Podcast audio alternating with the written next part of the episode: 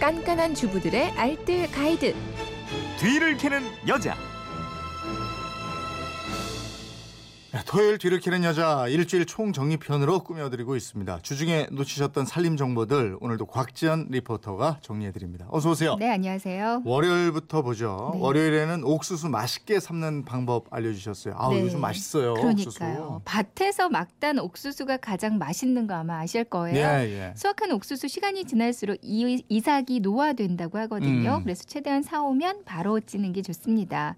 대량으로 삶아야 한다면 곰솥 같은 거 이용해서 푹 삶아주시면 되고요. 한 번 먹을 정도만 한 대여섯 개 정도만 삶는 거라면 전기밥솥이나 압력솥으로 찌면 아주 간편하고 찰지게 잘 익거든요. 네. 찔 때는 마지막 껍질 한 겹 정도로 남겨두고 찌고요. 옥수수 수염도 함께 넣고 찌면 단맛이 더 좋아집니다. 냄비에는 물을 좀 옥수수가 이렇게 잠길 수 있게 압력솥 치면 반 정도로만 넣고요. 네. 소금하고 설탕을 넣어줍니다. 음.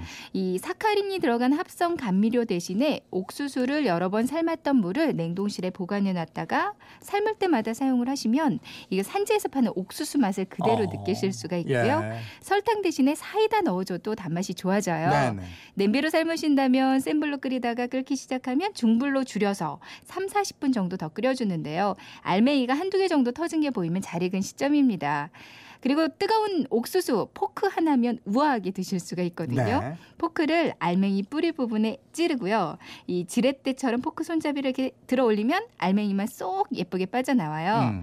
먹고 남은 옥수수 심은 잘 씻어 말려서 이 나무 젓가락을 심 가운데 길게 끼워주고요. 네. 이걸로 싱크대 배수구 청소하면 말끔하게 청소가 가능하고요. 네. 욕실 배수구에 머리카락 제거하는 데도 좋습니다. 그리고 다 사용한 옥수수 때는 음식물 쓰레기가 아니라 일반 쓰레기로 버려야 한다는 것도 기억 해 주세요. 예, 휴대폰 뒷번호 5862님인데 옥수수 삶을 때 제일 중요한 거 뜸을 들이는 거예요. 음. 불을 끄고 10분만 지나서 꺼내면 돼요. 그러셨어요. 네. 8432님은 중간에 뚜껑을 열면 안 됩니다. 중간에 열면 비린 맛이 납니다. 음. 참고로 여기 강원도래요.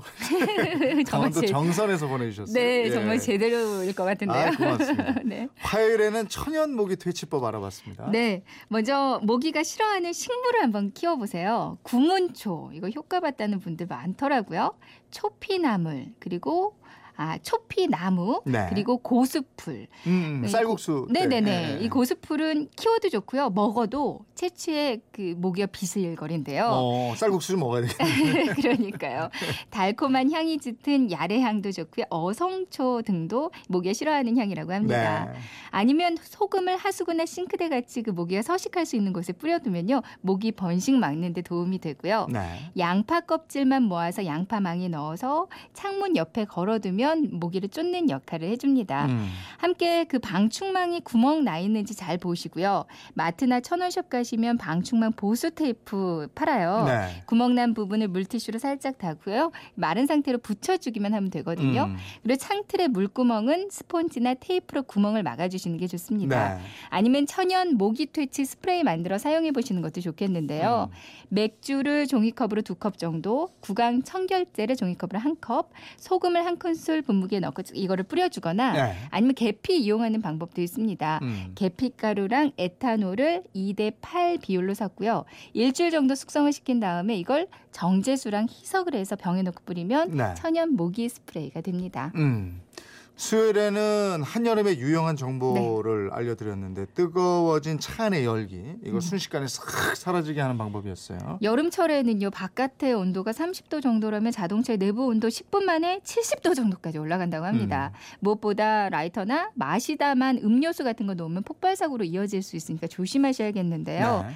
차에 타기 전에 순식간에 열기를 사라지게 하는 방법은 첫 번째, 이 앞에 자- 앞자리 조수석 쪽에 창문을 끝까지 내립니다. 음. 두 번째로는 운전석 쪽의 문을 다섯 번, 그러니까 너무 빠르지도 너무 느리지도 않게 다섯 번을 열었다 닫았다를 해보세요. 네. 그러면 온도가 금세 내려가는데요. 이렇게 해봤더니 주차된 차의 내부 온도가 61도에서 순식간에 39.9도로 떨어졌다는 실험 결과가 있습니다. 네. 이렇게 환기를 먼저 해주고요. 그 다음에 에어컨을 틀지 않은 상태에서 송풍 스위치를 올리면서 달리기 시작하고요.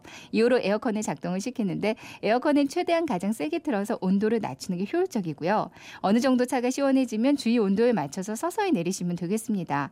목요일에는 아이스 커피 맛있게 타는 법 알려드렸죠? 네, 냉커피 드실 때는 커피 믹스에 우유를 타서 마시면 정말 맛이 좋거든요. 네.